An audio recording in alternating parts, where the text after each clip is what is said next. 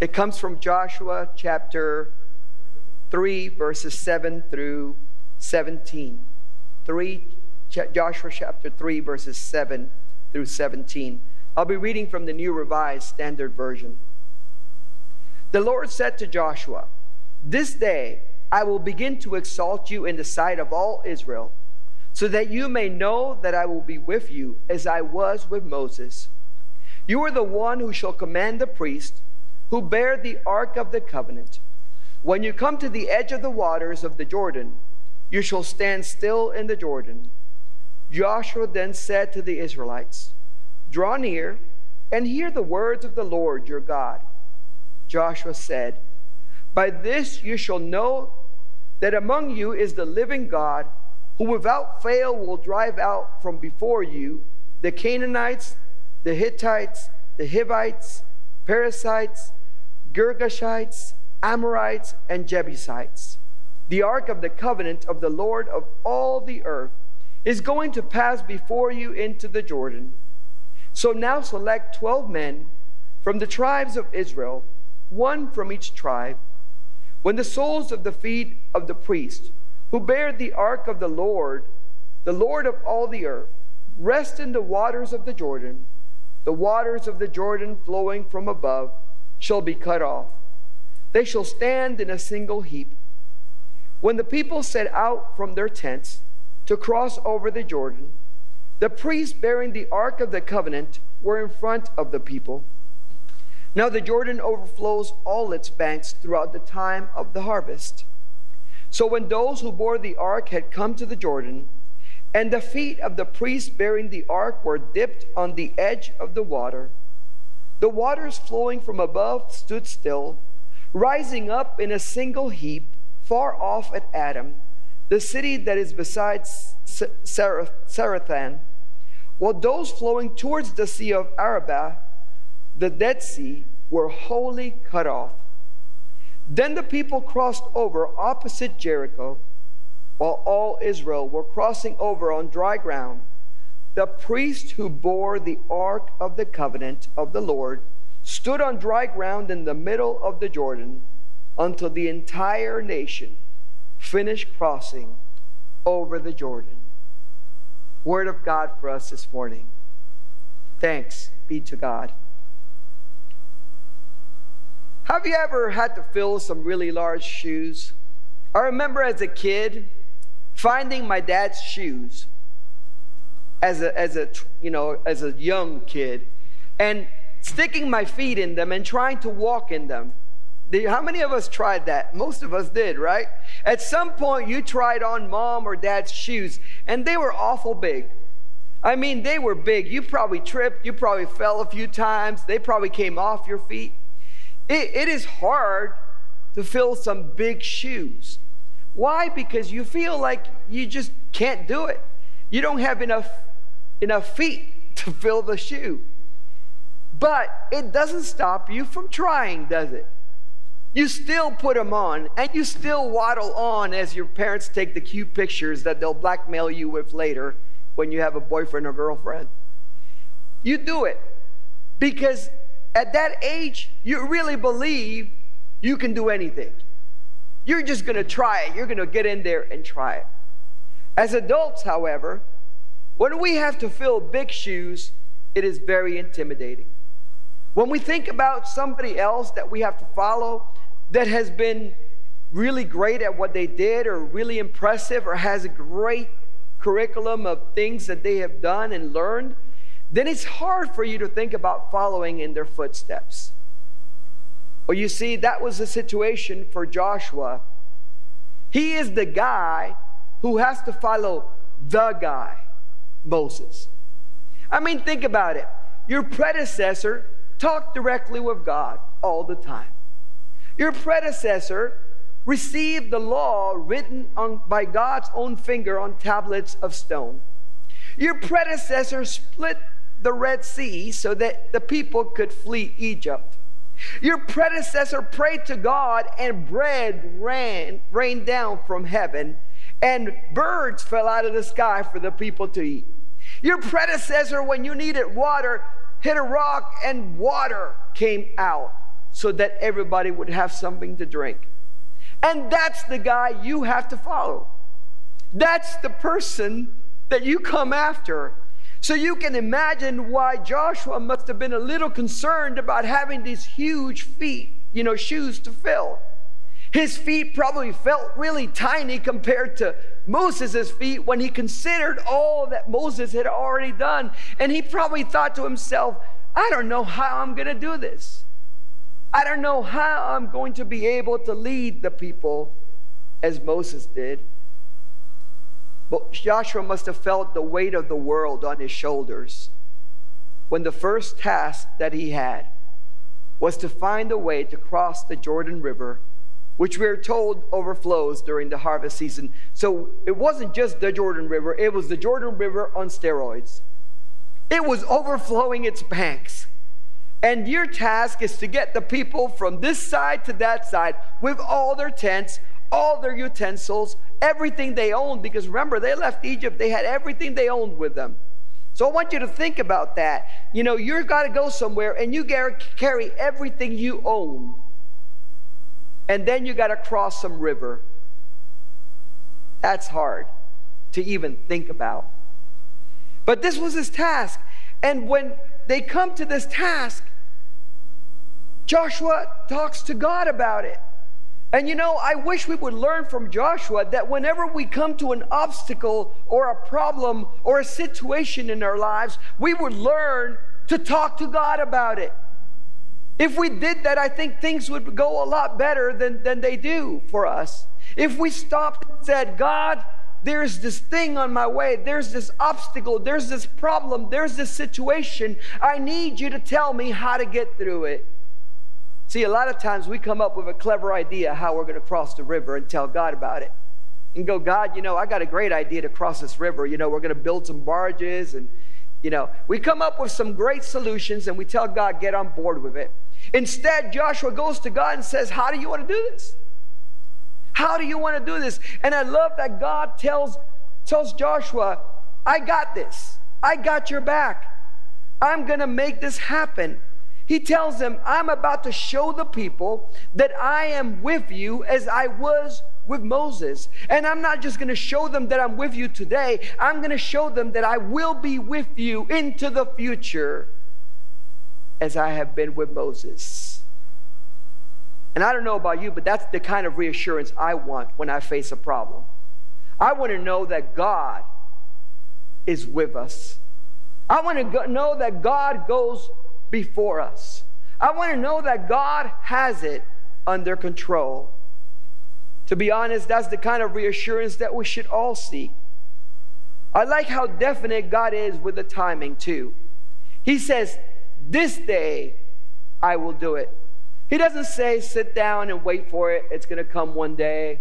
One day you'll cross the Jordan. One day you'll enter the promised land. He says, This day I will do this this day. Man, I wish God would do that more often with me because oftentimes He tells me, wait on it, wait on it, wait on it, keep praying, wait on it. But He just said, This day, He was definite. God has appointed times for appointed purposes. He's got a plan in place. And so he told them, This day I am going to do this. I'm going to show up. I'm, I'm going to show off. So for Joshua, that day had arrived.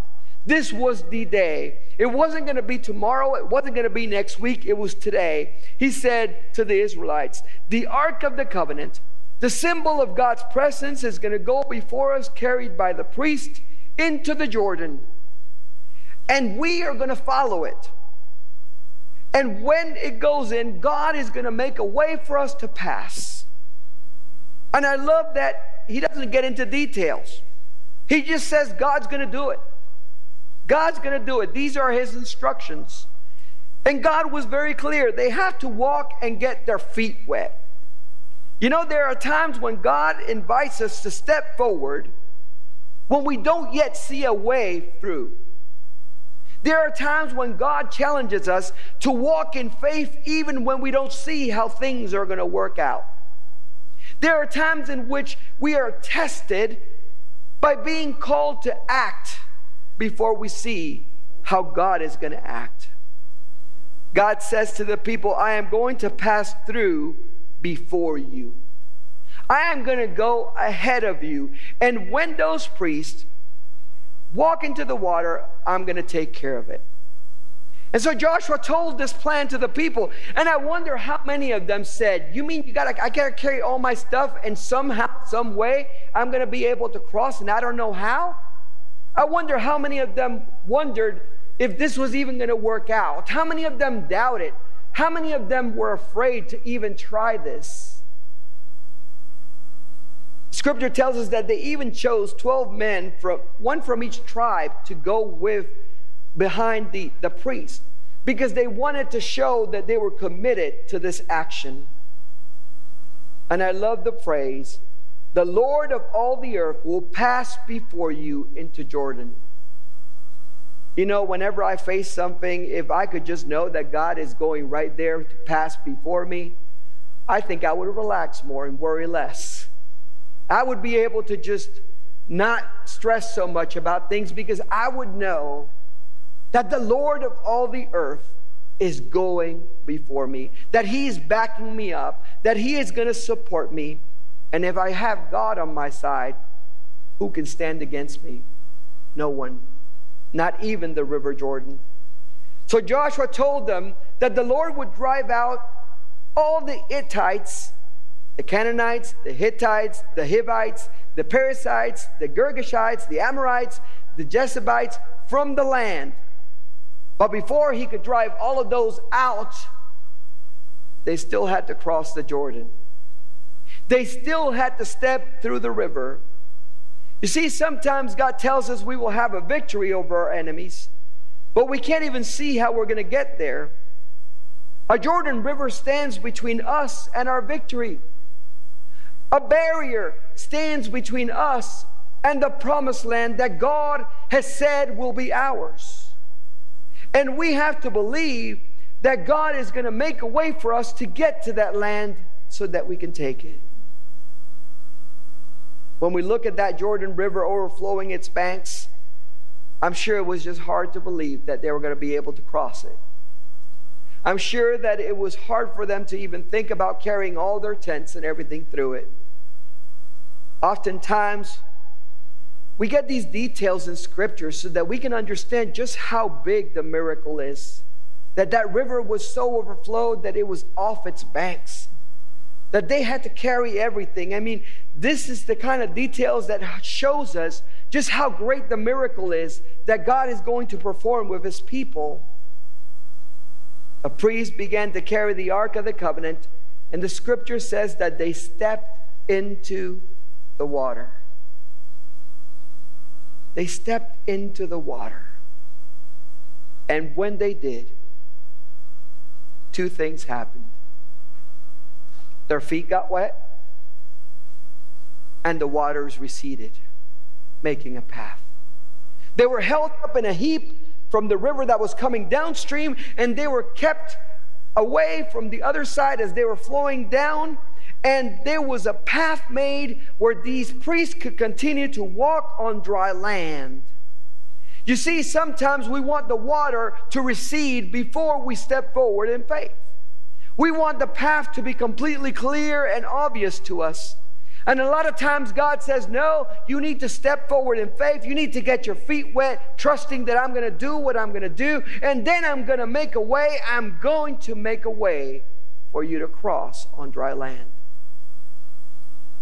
They kept walking, and the scripture says that they got to the middle of the riverbed as they're crossing the Jordan River. And there, the priest stood with the Ark of the Covenant while the rest of the people continued to pass. Now, think about that for a moment. You're one of the priests and you are walking down this riverbed and you're seeing water heaped up on one end and water heaped up on the other end, and you are crossing, and then you're told, oh, by the way, stay in the middle. Stay in the middle and just wait there. Until everybody else passes. This is not a short term miracle here. This is a long term miracle. This is something that took time. All of the people of Israel had to cross to the other side before those priests could move from the middle of that riverbed. And they had to continue to believe that God was going to continue to stay that water and that it would not overwhelm them. They had to continue to believe that the God that had made a way would continue to keep the way open for them to cross. They had to be persistent in faith and steadfast in action. You know, as I look at the less than 12 people that are here in our sanctuary, I think of you guys as the, the few chosen to start us off in this reopening of church. And I'm so thankful that you're able to stand in the gap for those that are not able to be here today for a variety of reasons. For those that are too much at risk, you are standing in the gap. For those that are unable to be with us physically, you are standing in the gap. For those who are concerned about COVID and have real reasons and real risk why they can't be here, you are standing in the gap.